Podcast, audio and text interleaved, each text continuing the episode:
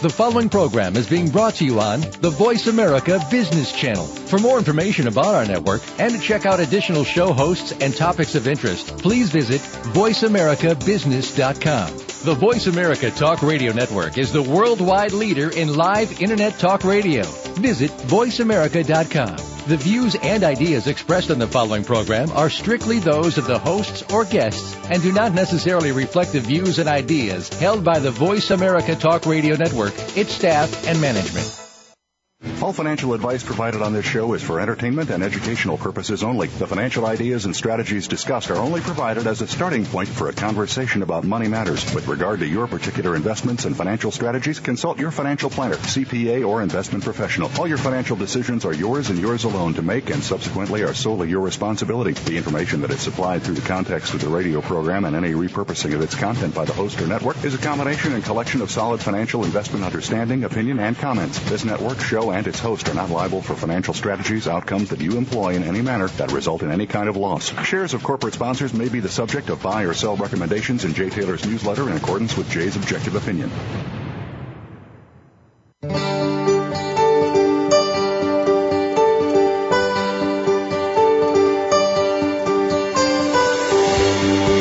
Welcome to Turning Hard Times into Good Times with your host, Jay Taylor. This hour will help investors fix issues and achieve personal gain. Now, here's your host, Jay Taylor.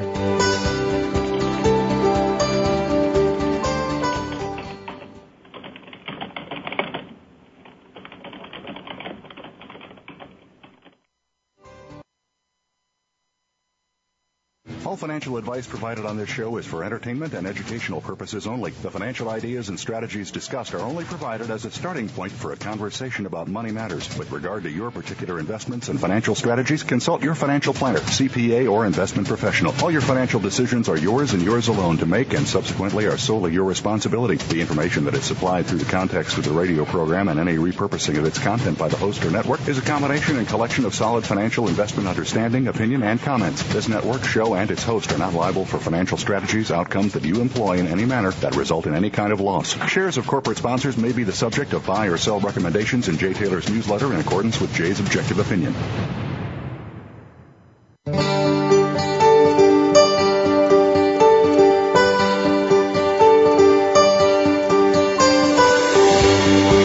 Welcome to Turning Hard Times into Good Times with your host, Jay Taylor. This hour will help investors fix issues and achieve personal gain. Now, here's your host, Jay Taylor. Welcome to Turning Hard Times into Good Times. I'm your host, Jay Taylor, and as I like to remind you every week, I'm also the author of a newsletter, Jay Taylor's Gold, Energy, and Tech Stocks. And uh, Chen Lin, uh, my partner, publishes a letter called What is Chen Buying? What is Chen Selling? And Roger Wiegand, another partner of mine, publishes a, a, a letter that is really geared towards trading, uh, more so towards trading, and that's called Trader Tracks. We do have a special introductory offer for all three letters, not uh, all three separately, I should say, at miningstocks.com. That's miningstocks.com, or call my assistant Claudio Bassi in New York at 718-457-1426. The best way to uh, follow everything that I do and my partners do is to go to jaytaylormedia.com. That's J-A-Y-T-A-Y-L-O-R media.com. And there you can also access this show very conveniently. Well, uh, thanks to each of you for listening to this show, making it the number one show on the Voice America Business Channel. And of course, we want to thank our sponsors for making this show economically viable. For the first hour of today's show, our sponsors are Prophecy Platinum, American Bonanza Gold, Eurasian Minerals, and Rye Patch Gold. When I was in Hong Kong last summer speaking to a group of fund managers, one of them told me that he listens to most of the uh, most of the Turning Hard Times into Good Times shows, and he commented that from his perspective, the very best show up to that point in time, at least, was the one that featured two very successful investors who I have learned to know and hold in very high re- uh, regard. I'm talking about Doug Casey and Rick Rule because of their success. Uh, I think it is most important that we do listen to what they have to say. What are the reasons for the success of these two gentlemen? Well, first, I think uh, it's very obvious anybody that's listened to them and followed their work and over the years that they are two very intelligent men. But then so are countless other members of the human race, very intelligent but poor as church mice. So it's not just brains that has allowed Casey and Rule to rise above the masses. What else may explain their success? Well, as one who has observed them over the years, I think it is certainly part of it has to do with their refusal to be programmed by a statist educational system. By that, I, I'm not just talking about high school and college, but by America's propaganda machinery, the major large corporate government sponsored media, for example, that is far more powerful, according to some, than anything the Soviet Union ever had in place, like Pravda or Izvestia. While the Soviets had their thugs that would beat the tar out of, the, of those folks who differed with them, America has its Ivy League PhDs decked out in Brooks Brothers suits telling us on CNBC and Bloomberg how we should just follow their advice. Well, I think a very much more effective propaganda machine uh, the kinder, gentler propaganda machine that America has, but neither Casey or Rule fall for that. They are both definitely out of the box thinkers, and uh, their courage to go against the trends combined with their intelligence has led, in my view, to their success. But it isn't only about money that Casey and Rule are concerned with. They also care a great deal about liberty because they know, as Ron Paul has said on this show, if we have our liberty, we can ultimately gain prosperity but take away our freedom and our liberty, and a government will guarantee poverty for the masses, and that's, I think, the direction the U.S. is heading now. Increasingly, the Western world is heading that way.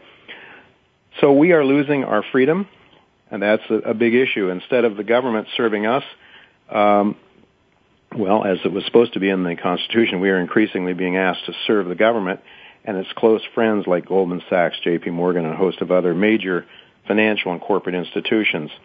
Um, in any event, Rule and uh, Casey will be with us uh, starting uh, in about uh, 20 minutes or so. Uh, and we're going to seek their advice. I think it's very, very important that we do so uh, because of their success in the past. And we do like to uh, we do like to have successful people on this show, which is why Chen Lin will be joining me in just a few uh, seconds. I want to tell you also that Roger Wiegand will be on with us as well uh, in a few minutes, in about a quarter after. We're going to talk about copper. We're going to talk about Mexico Mike's stock pick last week, which was Mercator Minerals Limited, and we're going to talk to Roger and Chen about their views on copper uh, and possibly oil as well. Um, in the second hour, also after I finish talking with Doug Casey and Rick Rule, uh, I will have with me David Wolfin. He is the president and CEO of Avino Silver and Gold that's a company that is uh, commencing production in Mexico now.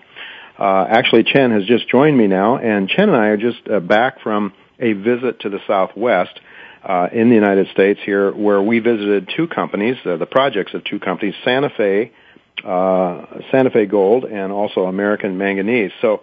Uh, I want to get Chen's view on both of those both of those projects. Uh, if um, Chen, are you there?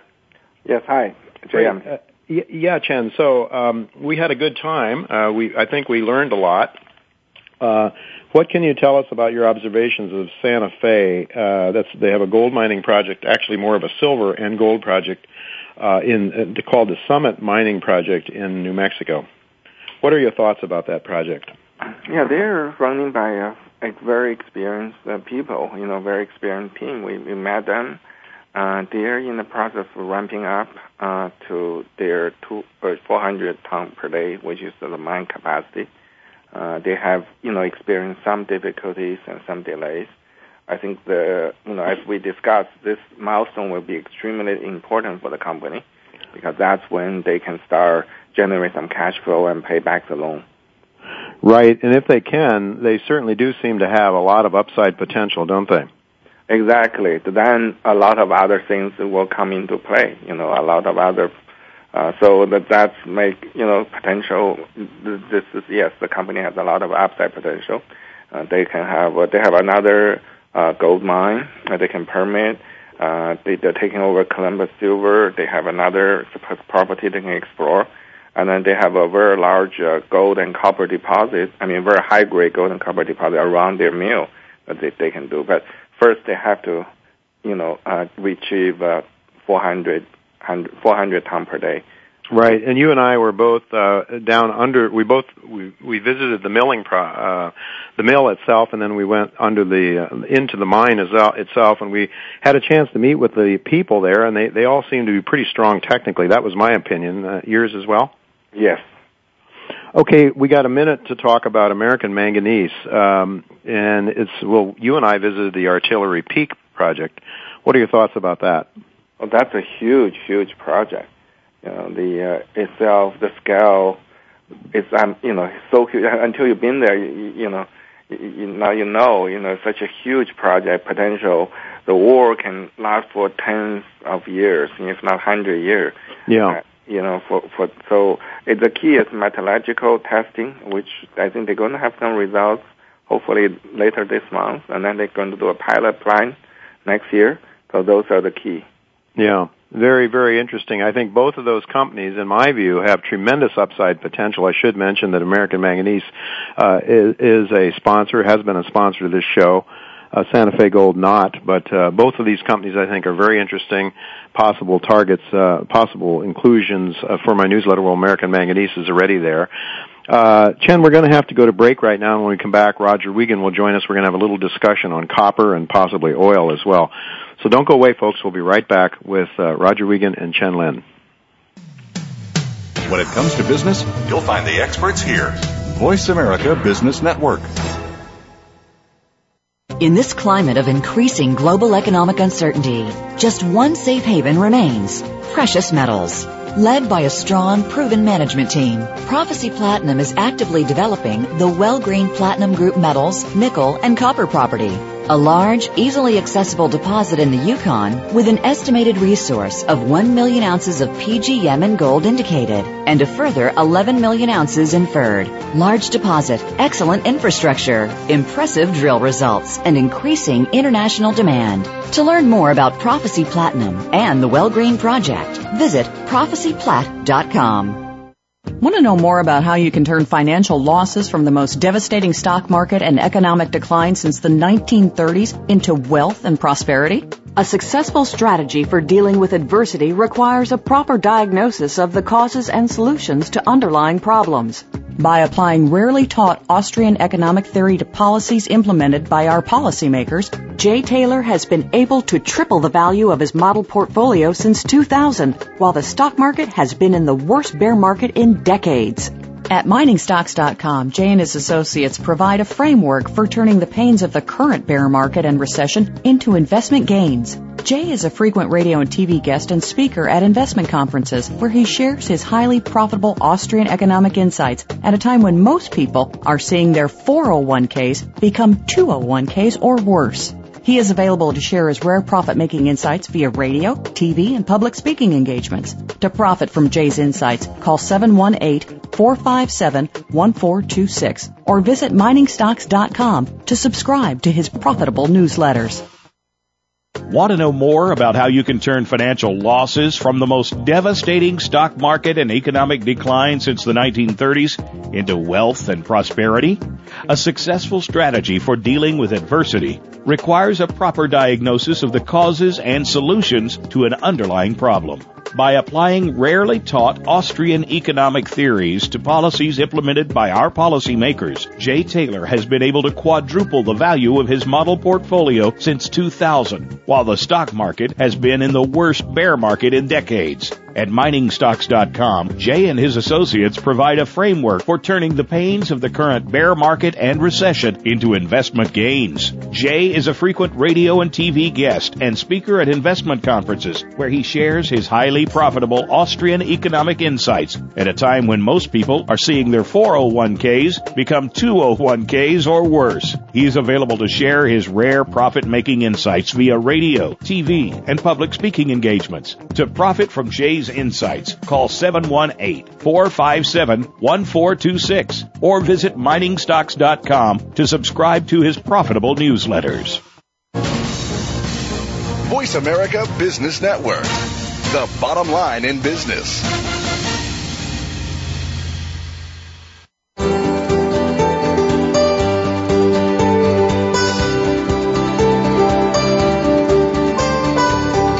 Listening to Turning Hard Times into Good Times with your host, Jay Taylor. If you have a question or comment about today's show, Jay would love to hear from you at 1 472 5790. That's 1 472 5790. You can also send an email to questionsfortaylor at gmail.com. That's questions, the number 4, Taylor at gmail.com. Now, back to our program. Welcome back to Turning Hard Times into Good Times. I'm your host, Jay Taylor. Uh, well, last week we talked to uh, Mexico Mike, uh, Mike uh, Kachanovsky. He's uh, now starting to write some, uh, pick some stocks for my newsletter, Jay Taylor's Gold, Energy, and Tech Stocks. And uh, Mike talked about a company uh, that's a, a copper producer, a new junior copper producer. Uh, and uh, you can read an awful lot more about uh, the details of this pick uh, in my newsletter, Jay Taylor's Gold, Energy, and Tech Stocks. But the name of the company now will tell you uh, was Mercator Minerals, and it's trading at about a dollar sixty-five. Uh, Two hundred fifty uh, gives it a. It has about two hundred fifty-nine million shares out. Gives it a uh, market cap of four hundred twenty-seven million. So it's expensive compared to a lot of the smaller companies on our list. It is a copper and moly producer now. It did produce 80 million pounds of copper equivalent last year. It is operating profitably, but more importantly, according to Mike, it has very, very substantial upside uh, growth potential, uh, lots of copper production. And as I say, the reasons for Mike's pick uh, are spelled out in the newsletter. So we hope you'll uh, take advantage of uh, to subscribe to that letter and learn more of what Mike is thinking. He wasn't available. Actually, he would have been available, but he was working so hard on next uh, week's pick uh, for my newsletter that he wasn't. I couldn't reach him in time to get him on the show today. Uh, we'll have him on next week uh, potentially. But in any event, I have Roger Wiegand and Chen Lin with me. I have had reservations, as many of you know. I'm more of a deflationist, and I really am concerned uh, that uh, that slowing global economic activity can put a real damper on uh, on the base metals. But there are those that think differently than I and are more optimistic. Chen Lin, for one, is more of an inflationist, believes that lots of tangible items will work well in the future. Uh, but before we get to Chen, I want to ask him about his thoughts on the copper markets because he has some very interesting insights. I want to ask Roger Wiegand what he sees technically in the charts for copper. Roger, what do you see short term, medium term, and longer term for copper? Copper right now on the chart, Jay, on the weekly chart, uh, since uh, last fall, in the, near the beginning of October, the trend has been sideways to up. Um, the relative strength, strength index right now is flat, but it's had a month and a half, two months of rising. Uh, copper prices generally have been driven by how many, how much uh, in supply that China will buy. Uh, they they go in fits and starts, and I think that has a big impact on the price. But generally, overall, I saw a big report last week. I forget the source, but it was uh, uh, Bloomberg quality or something similar. And they were saying on that, well, I guess it was on Bloomberg. They reported somebody else. They did say that copper uh, fundamentally is about 20 to 25 percent short of demand over a longer period. Now, this is over five years. So, with China starting and stopping uh, on their buying of copper, the prices are going to reflect that. However, right now we see a uh, copper chart that is rising. The blue histograms at the bottom are up. Momentum is up. And there has been firm support at 322. Last price on this chart today is $3.81. Now, uh, resistance on copper is at 440. So I could see another 30, 40 cents on the upside over the next four to six weeks. Okay. And I guess longer term it's more difficult to see. Uh, Chen, you had some very interesting comments about copper when we were down in New Mexico visiting the Santa Fe folks. Uh, can you spell that out for our listeners? Oh, I mean, I'm just saying, you know, copper is uh, very hard uh, to predict. Okay, uh, copper, uh, the um, it's a metal that's very easy to stockpile. Uh, for example, J.P. Morgan stockpiles, you know, the one year worth of copper supply in their hmm. warehouse. Wow. And, and they're backed by the U.S. government, so they can keep it for a long time. But, you know, when they sell, I don't know when they would. I mean, they will be devastating for copper market. The same thing for China, and a lot of uh, China's, um, China's, you know, margin is very hard for those uh, companies, uh, especially uh, private company margins very tough. So they, a lot of people they speculate. So they speculate they can, you know, warehouse the copper and then play the market. So uh, you know that that's one of the metal. I, I feel like I, I don't see a very clear, you know, future for this. I mean, you know, uh, three five years down the road, hard to say. Mm-hmm. Uh, but the mine, if we, unless it's producing mine, which Mexico Mike recommend, I think maybe a good one. But if it's uh, you know exploration or very early stage, it's hard to say. So that, Right. that's what that's what I'm saying. You know, I, I'm more um, you know more bullish on, on gold and silver. I know, you know, I feel pretty confident three or five years from now they will be up. Mm-hmm. Copper is it's hard to say. You know, I think that's what Roger was saying too. It's copper is pretty hard to see long, longer term going out of ways, but maybe Roger, you thought 30, 40 cents potentially on the upside right now is what the charts are telling you. But, but I think it's incredible that the, uh, that a bank like J.P. Morgan would be stockpiling copper. I mean, doesn't this really tell us that a lot of the money that's being pumped into the, uh, into the banking system is going into commodities and not into the economy? uh, stockpiling commodities that are generally used, you know, for economic growth. I think this is really, really interesting. Well, Chen, you had uh, also a couple of uh, more industrial metals you were bullish on. I think uh, tungsten and manganese. Maybe just briefly take 30 seconds to to say why you like both of those. Yeah, they are both a dominant uh, producer from China. The China, Chinese are like 80, 70 percent. I mean, 85 for tungsten and 70 maybe to manganese. So, and then China high grade mine has been depleted, and low grade mine government try to shut them down because too much pollution. So you know, China production will come down, and then the cost will go up. So Mhm. that's the you know metals I can see for the long run Mhm. has a pr- very bright future. And for both those metals, uh, tungsten and manganese. Yes. Okay. Um, also, Roger, I'd like to ask you, what are the charts telling you about oil? I love the oil chart today. I've got the weekly chart in front of me, the spot price. Uh, we had a double bottom. We've got a big inverse head and shoulders, which portends or forecasts uh, a rather large upside. Uh, in our newsletter, we've recommended May oil spreads.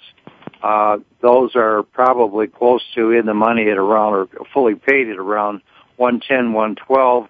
I see 115 on the high for spring, and more than likely we could hit 120. Uh, everyone is watching Iran. Uh, I don't think there's going to be a war, but who knows? Uh, just the threat of a war can put a premium in oil of five to ten dollars. I don't think too much of that premium is in the price yet, but I think it's coming. We've got a lot more inflation coming, in my view, and also the good thing for oil is uh, at the end of March, uh, first of April, that's the beginning of the big cycle run on the long side for oil.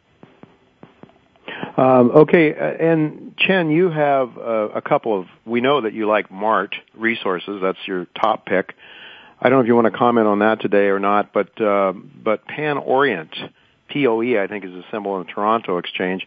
Talk to us just briefly about that before we go to the break. What do you like about Pan Orient? Oh, it's a very solid stock. Uh, it's right now trading at 350 at one dollar cash.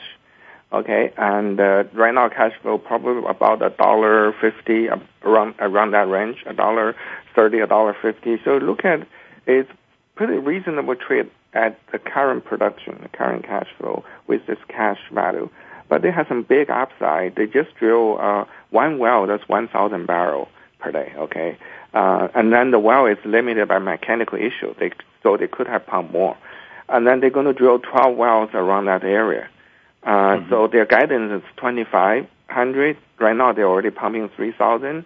So potentially th- those 12 wells come in, they can be many, many times of guidance. Uh, you know, I see it could potentially cash flow $4 uh, exit this year, and you, you times five factor uh, it's twenty dollars stock. It's right now three three dollar fifty. Plus, they are drilling some very big wells, very high impact well in Indonesia. They have three high impact wells in the first half of the year and three high impact well in the second half of well uh, of the year. Okay, so if all hit, those can add another twenty dollar to the net asset value. So those, uh, so it's very. That's what I like. You know, very strong balance sheet, a lot of cash, strong cash flow, experience management, and then they had a very big upside potential. Why do you think the stock is selling at three dollars if it has a potential for twenty as you see it? Oh, that was last year. Last year it sold down to uh, a dollar ninety or something. I think mm-hmm. I was mm-hmm. telling my subscriber to buy as many as could. It's just a big washout last year. So that's why I was, you know, overweighting energy because energy really was hit very, very hard. Like Pioneer, they raised money at uh, 375 early last year. Nothing happened. They dropped to a dollar ninety, a dollar eighty. it's just unbelievable. You know, the people just selling throughout, you know, baby with bath water. I mean, they just selling everything. A right, well. are selling, drive it down so low. Uh, that's come to unbelievable level. Okay, uh, that's. Uh, I guess that's why we like to listen to what you have to say, Chen, because you are picking up uh, stocks that are not commonly um, they're not commonly revered, and of course that's uh, that's a success to making money. Of course, there's lots of stocks that aren't commonly revered. They're dogs, and you don't want to own them anyway. Uh, but uh, but that's that's really um, that, that's really where it's at. Is buying stocks that are that are really out of fashion, that have quality, uh, that have the intrinsic value. Uh, we're going to be talking to two gentlemen that have been specializing in buying undervalued assets throughout their life, uh, throughout their professional lives. Rick Rule and Doug Casey.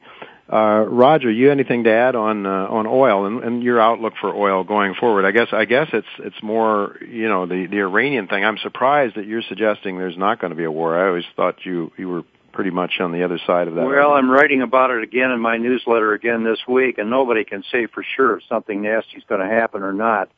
But you know, as of last evening in Asia and in Europe, uh, the Middle East, the war drums were were noisy and people were getting antsy but um, it's really hard to say. Uh, the latest thing I got on oil is Saudi Arabia. They're shooting in their country right now, so that could be another question uh, that would affect the oil price. There's no question about that. Hmm. Also, we've got three oil plays in our letter right now. We've got New Zealand Energy, which has done exceedingly well. We've also got HOU and UCO, which is uh, are both uh, leveraged long uh, oil instruments for shareholders, and we're looking for call options as we usually do this time of year on some of the bigger stocks. Also, I might mention, Jay, that on copper, uh, Goldman Sachs is buying the warehouses uh, that were for sale, and they're buying them, I think, because they want the contents, the commodities. That goes along with your statement about J.P. Morgan buying copper. Uh, so is Goldman Sachs, and they're they're loading up. Uh, there's no question about it. They're looking for some really big prices. Okay, well that's interesting. Very interesting. More of the same. J.P. Morgan, Goldman Sachs buying up copper. What in the world's going on here? What are these guys doing? Are they going to be manufacturing? What's? Uh, I mean, these are questions that we may ask Rick Rule and Doug Casey to speculate on. Uh, we do have to go to break now, and when we come back, we will have uh, those two very successful gentlemen with us um, assuming we are able to get a hold of Doug Casey in Argentina on uh, by way of Skype. Don't go away. We'll be right back.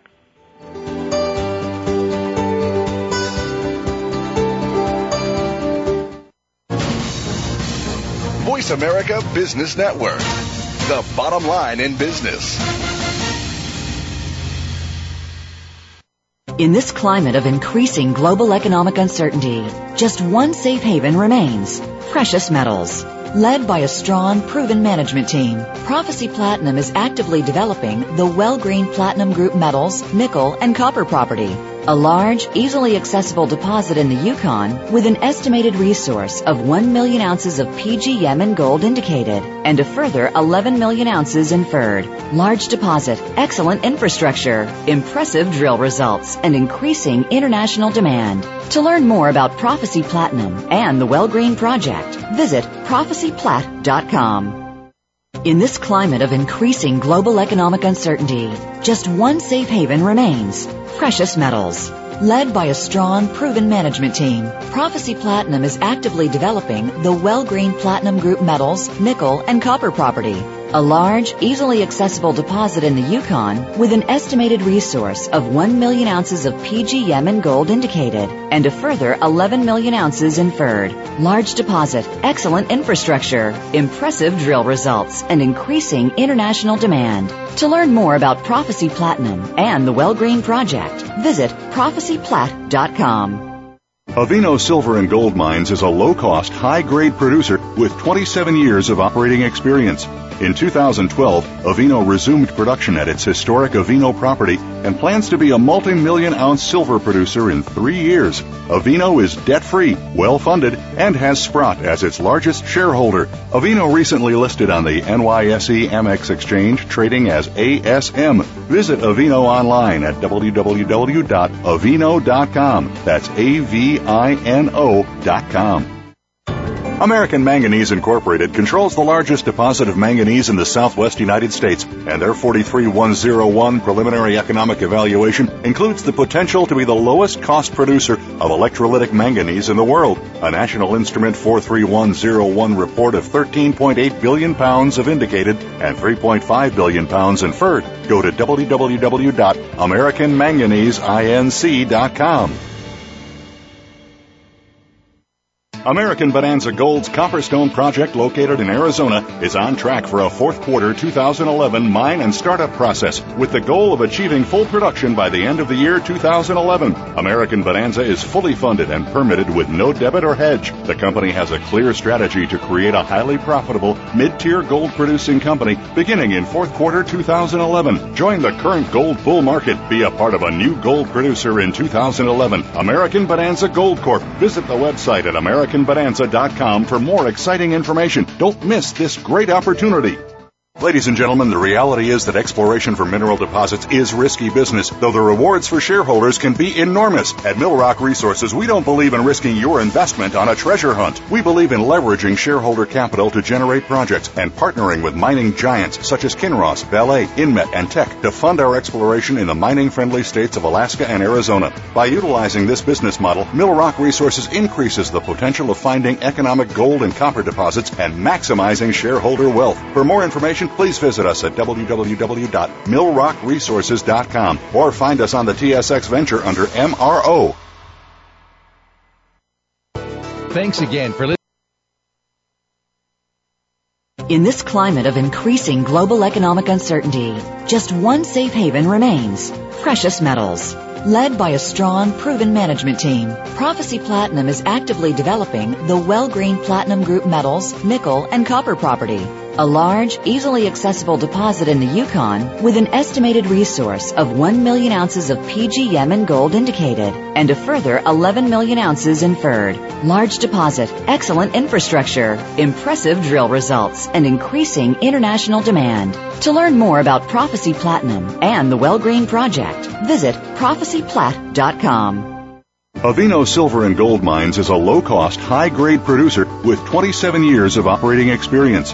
In 2012, Avino resumed production at its historic Avino property and plans to be a multi-million ounce silver producer in three years. Avino is debt-free, well-funded, and has Sprott as its largest shareholder. Avino recently listed on the NYSE Amex exchange, trading as ASM. Visit Avino online at www.avino.com. That's A-V-I-N-O dot com. American Manganese Incorporated controls the largest deposit of manganese in the southwest United States, and their 43101 preliminary economic evaluation includes the potential to be the lowest cost producer of electrolytic manganese in the world. A National Instrument 43101 report of 13.8 billion pounds of indicated and 3.5 billion pounds inferred. Go to www.americanmanganeseinc.com. Voice America Business Network, the bottom line in business. Ladies and gentlemen, the reality is that exploration for mineral deposits is risky business, though the rewards for shareholders can be enormous. At Millrock Resources, we don't believe in risking your investment on a treasure hunt. We believe in leveraging shareholder capital to generate projects and partnering with mining giants such as Kinross, Vale, Inmet, and Teck to fund our exploration in the mining-friendly states of Alaska and Arizona. By utilizing this business model, Millrock Resources increases the potential of finding economic gold and copper deposits and maximizing shareholder wealth. For more information, please visit us at www.millrockresources.com or find us on the TSX Venture under MRO. American Manganese Incorporated controls the largest deposit of manganese in the southwest United States, and their 43101 preliminary economic evaluation includes the potential to be the lowest cost producer of electrolytic manganese in the world. A National Instrument 43101 report of 13.8 billion pounds of indicated and 3.5 billion pounds inferred. Go to www.americanmanganeseinc.com.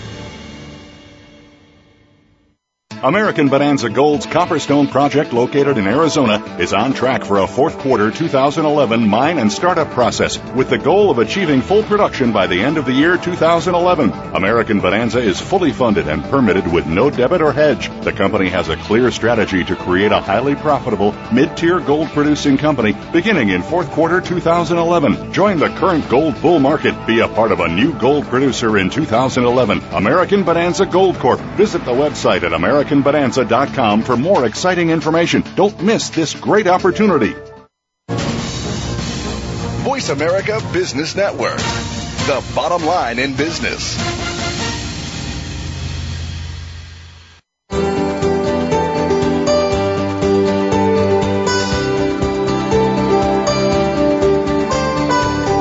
You're listening to Turning Hard Times into Good Times with your host, Jay Taylor. If you have a question or comment about today's show, Jay would love to hear from you at 1 866 472 5790. That's 1 866 472 5790. You can also send an email to questionsfortaylor at gmail.com. That's questions, the number 4, Taylor at gmail.com. Now, back to our program. Welcome back to Turning Hard Times into Good Times. I'm your host, Jay Taylor. Well, I'm, I must say I'm a bit disappointed. Uh, we were going to have uh, two excellent, very successful investors with us, uh, and uh, actually we were going to be doing that uh, uh, with three of us talking to each other on three different continents. Unfortunately, it seems as though we do have a bit of a hiccup using Skype this time. Uh, so uh, we're going to proceed anyway, and actually, uh, it shouldn't be too great of a disappointment because I have Rick Rule with me. Doug Casey, uh, we're not able to get in touch with him just yet, but Rick is with us. Uh, and uh, well, I mean, Rick Rule. What more can I say? Rick Rule has been an extremely successful investor over the years, and I think, uh, like uh, his friend and uh, Doug Casey. Um, these two gentlemen have known each other for quite a few years. I used to listen to both of them uh, at different conferences and have learned a great deal from both of them over the years. Both of them have been very successful. They're very bright people. They're very intelligent, but there are a lot of other very, very intelligent people out there that are as poor as church mice. These two gentlemen have done very well in investing over the years, and I think it's primarily because they are individual thinkers. They don't uh, they don't go along with the masses. They certainly are not uh, indoctrinated uh, to the extent that most people are, at least by the mainstream media, by the educational system. I think is a very statist educational system that is run and owned, operated by the government and its uh, and its crony capitalist friends. So we're really pleased in any event uh, to have Rick Rule with me, and uh, hopefully, if we're able to, we'll get in touch with Doug yet before the show is over. Welcome, Rick. Thank you. Always a pleasure, Jake. Really good to have you. You're in New Zealand right now, I believe. Am I right about that? I am, yes. I'm on North Island of New Zealand where despite the fact that it's summer, it's pouring rain, but that's okay. it's all good down here. well, in New Zealand, I guess it's a place to be. The other side of the earth, the uh, other side of the equator, which is why I guess Doug is down in Argentina right now too, no doubt. One of the reasons. Um, I, I don't want to spend a lot of time. Well, I'm not going to spend any time right now on your bio or Doug's bio. That can be read at Voice America website and uh, on my page at Voice America website. So, what I do want to do, though, Rick, is to get into some topics that I know are uh, that you and Doug both uh, have pretty strong opinions about, and also, well, more than opinions, they're uh, educated views. This morning I was listening to uh, Bloomberg Radio as I often do when I have breakfast, and I uh, Jim Grant was on, and um, you know I I was many times I sort of feel it's a waste of time to listen to mainstream media, but Bloomberg Radio very often has people that are at least interesting, and once in a while they have people that come across uh, as being brilliant, and I think James Grant is certainly one of those. Grant noted that um, you know, he compared the 1920s, uh, 1920 economic decline, the depression. It was very short-lived. It was very sharp indeed, but it lasted only about 16 months. And he's, you know, comparing the current malaise with with that, and notes that we have been some five of, you know, five years or so in this funk, and no end in sight. And he's suggesting that just maybe economic orthodoxy has it wrong. Um, I would be surprised if you would differ with Mr. Grant in that regard.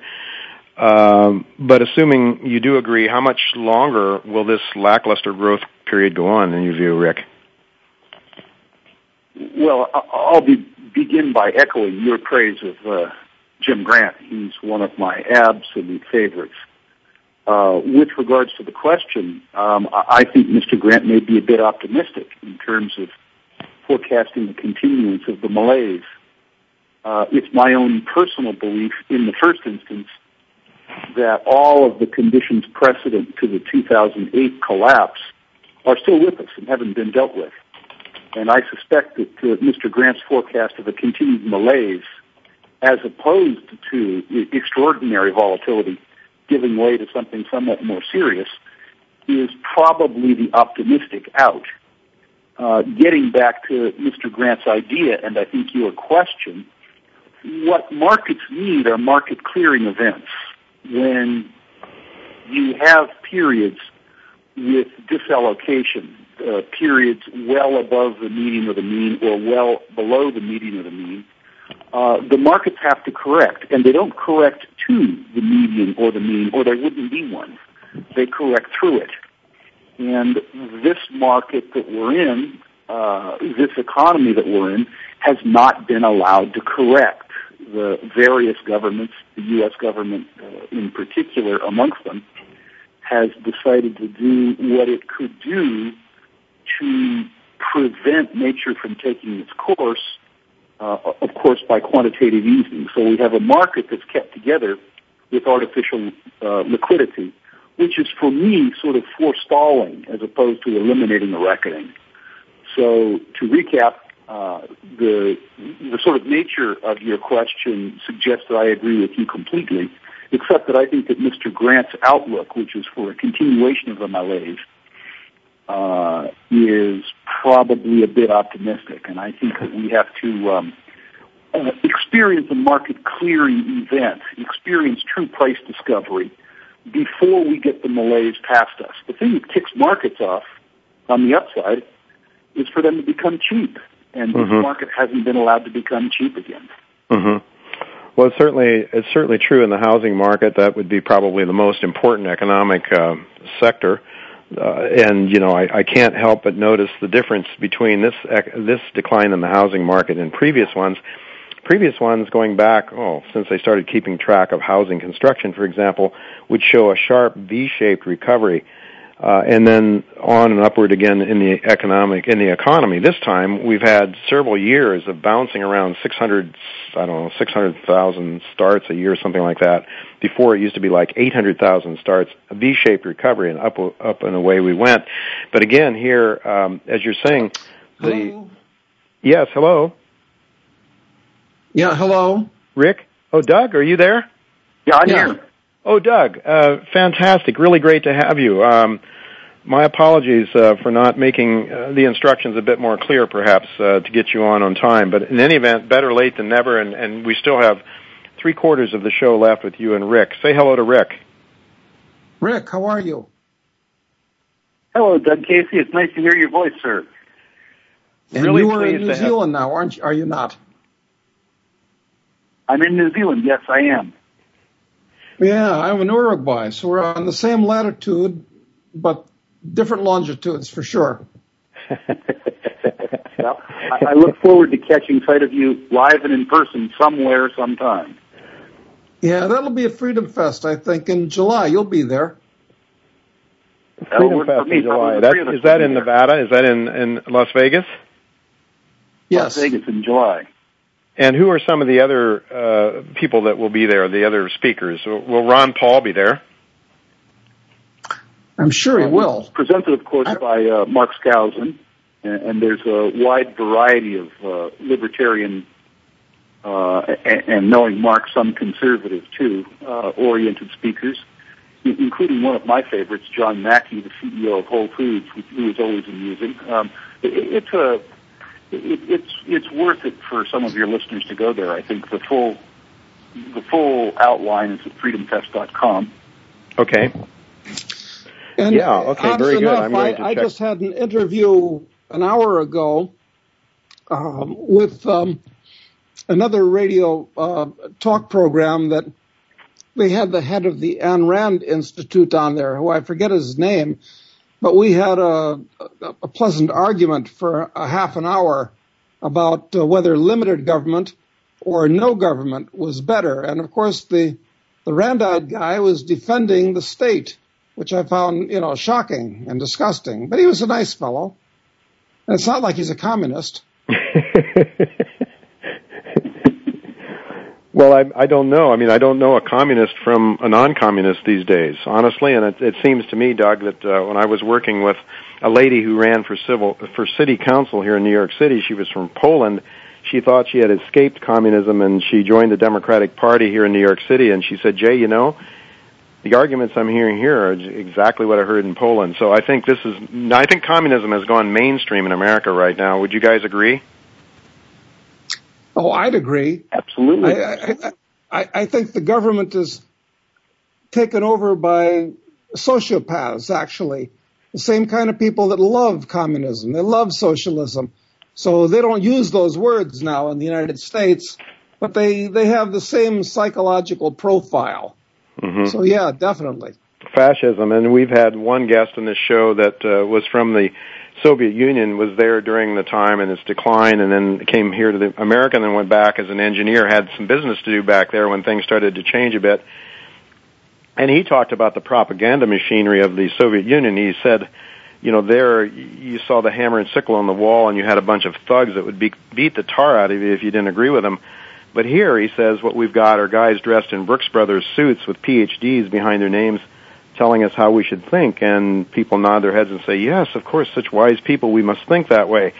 Do you guys see that? I mean, Doug, you've spent some time in South America now. Uh, Rick, you're in, you know, over there in New Zealand, but you guys have a perspective of America that some of us that have lived here all our lives don't have. Would you, would Doug, would you care to comment on on that? Well, Jay, to tell you the truth, I, I don't really like going back to the U.S. anymore. First of all, I don't call it America. Uh, that was a very nice idea, but it's it's gone with the wind. It's mm-hmm. now the U.S. It's just another nation state, mm-hmm. and um, uh, I prefer being outside of the U.S. and I prefer being in a relatively backward country like Uruguay or Argentina, which is backwards in some ways but sophisticated culturally, mm-hmm. uh, because uh, uh, it's not um, they they they don't they don't have the technological capability to turn it into a police state, which is what the U.S. is turning into. Mm-hmm. So I definitely prefer being a, a, tourist in a country where they don't care I exist, mm-hmm. as opposed to the U.S. where they see me as a perpetual milk cow. and, and I know they see Rick that way too, for sure. well, well, certainly, you know, I mean, we're, I'm laughing when you talk about a police state, and I'm living in New York City, so I, I guess I'd be at ground zero of this police state. And certainly, the recent legislation that was signed by Obama, uh, the so-called uh, Patriot Act, which I think is an anti-patriot act. If we if we still believe, you know, as you said, Doug, it was a nice idea. The Constitution is still is still supposedly being followed, but it's we know it's not.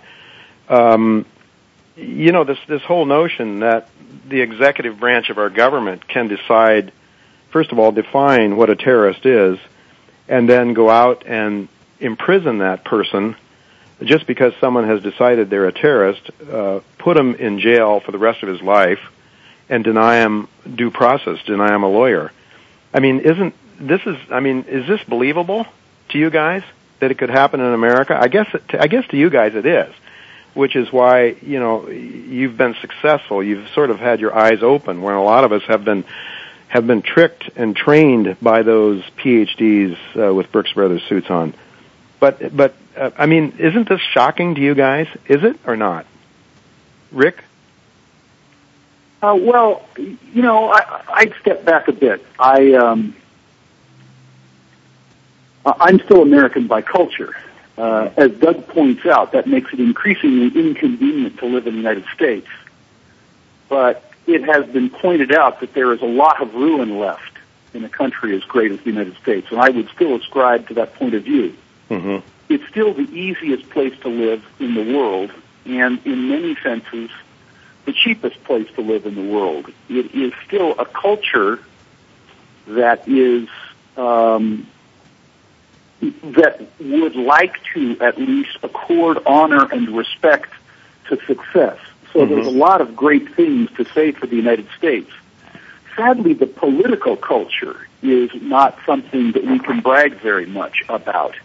It would appear to me that increasingly Americans succeed in the United States uh, despite the political process. And the whole superstructure that is held up to us by our government as being a thing to be proud of or a sustaining part of American culture, uh, that's of course a very dangerous set of beliefs. If you ascribe to the belief that we succeed or prosper or do well in the United States as a consequence of our political system, that's an extremely dangerous belief. And mm-hmm. I think mm-hmm. both Doug and I um, were disabused of that notion 20, 25 years ago. I was disabused of it in fairness, in some measure, because I hung out with Doug, and he uh, showed me where some of my uh, my per- my perceptions were incorrect. But I have to say, in the context of investing, uh, I'm still a fairly consistent uh, investor in the United States. It's my belief that uh, the global markets and the American markets are in for extremely tumultuous times. And I suspect my level of investments in the United States will increase in future years as the uh, markets become cheaper.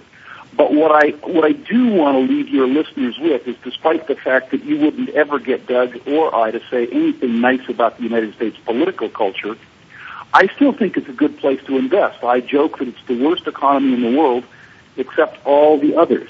Mm-hmm. Doug? Uh, I, I, agree with Rick on that. Uh, it's it's true. I mean, I'm in Uruguay right now on the beach, and you know it's very pleasant being here as a tourist.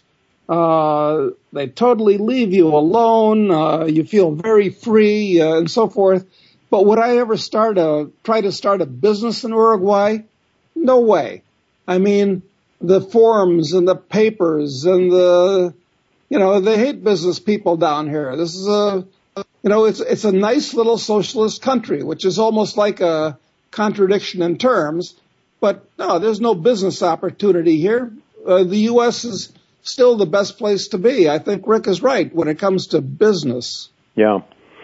Well, that that may be the case, um, and, and I guess if you're wealthy enough, you can have your own private jet to get out of here and to leave the country. I know how nice it is to get on a private jet uh, in the United States uh, or, or in Canada, uh, and not have to go through the TSA regimen, which is becoming increasingly hostile in my view in many ways. Now they make you, or they try to get you to uh, to be X-rayed uh, from head to toe and uh, I don't do it. My wife and I, when we travel now, we always request a pat down.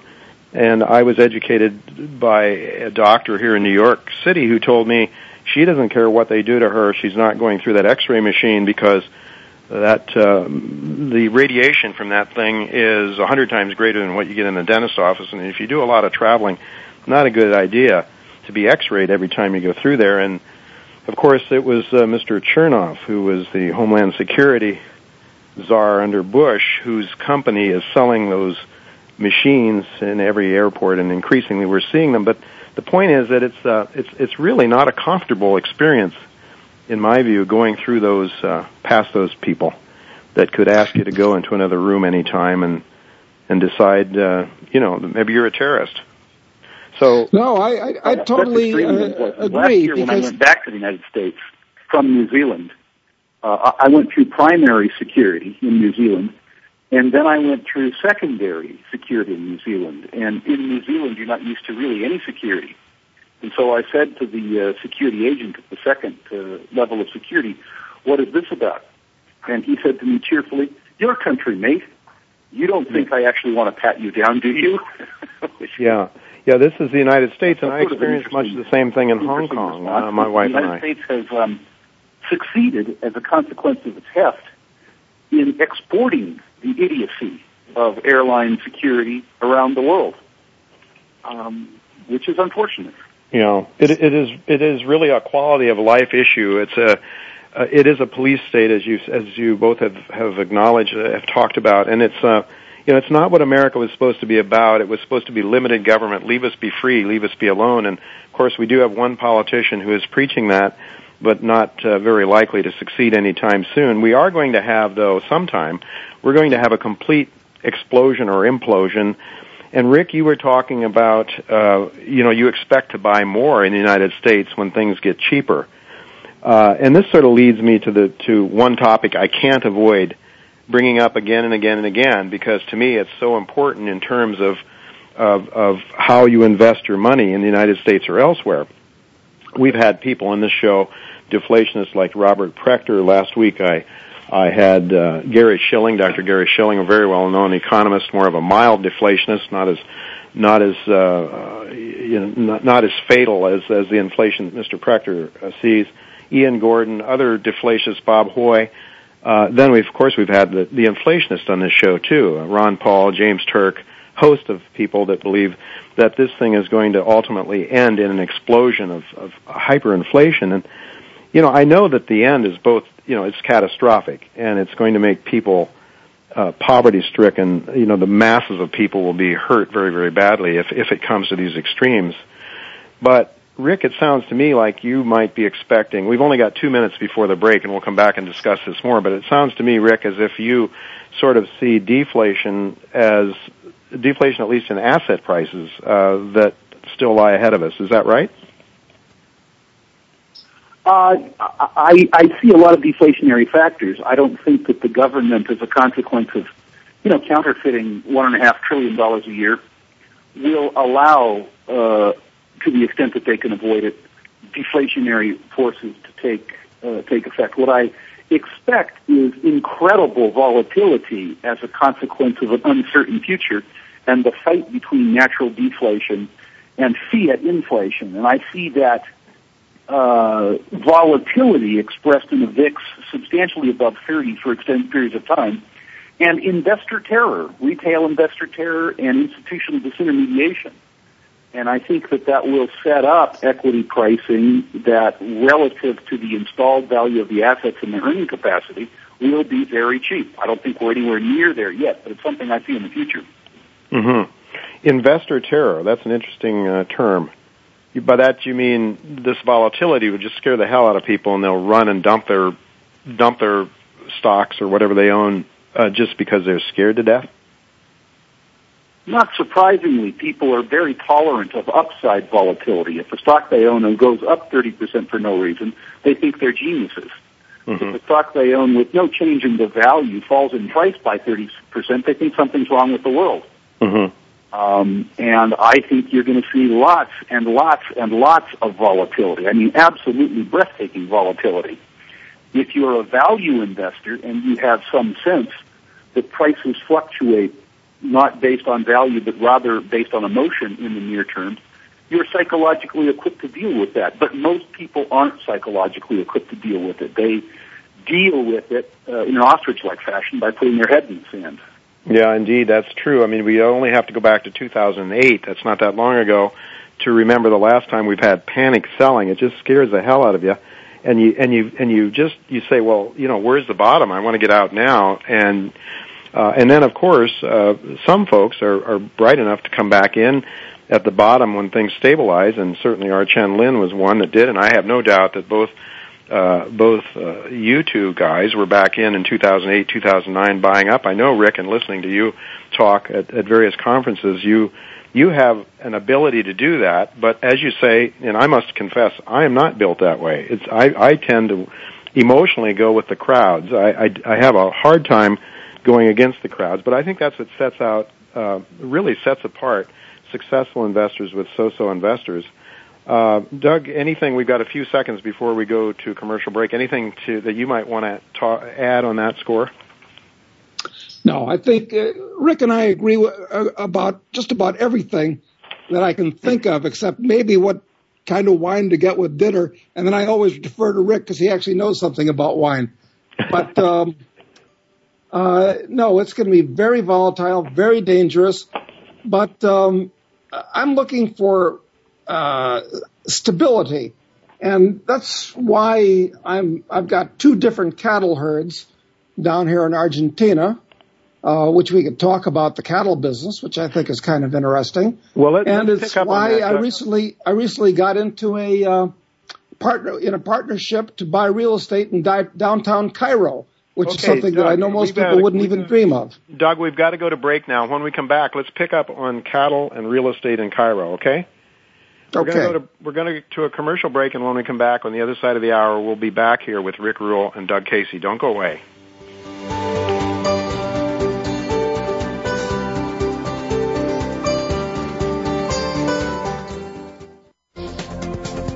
Business community's first choice in Internet Talk Radio. Voice America Business Network. In this climate of increasing global economic uncertainty, just one safe haven remains precious metals. Led by a strong, proven management team, Prophecy Platinum is actively developing the Wellgreen Platinum Group metals, nickel, and copper property. A large, easily accessible deposit in the Yukon with an estimated resource of 1 million ounces of PGM and gold indicated and a further 11 million ounces inferred. Large deposit, excellent infrastructure, impressive drill results, and increasing international demand. To learn more about Prophecy Platinum and the Wellgreen Project, visit prophecyplat.com.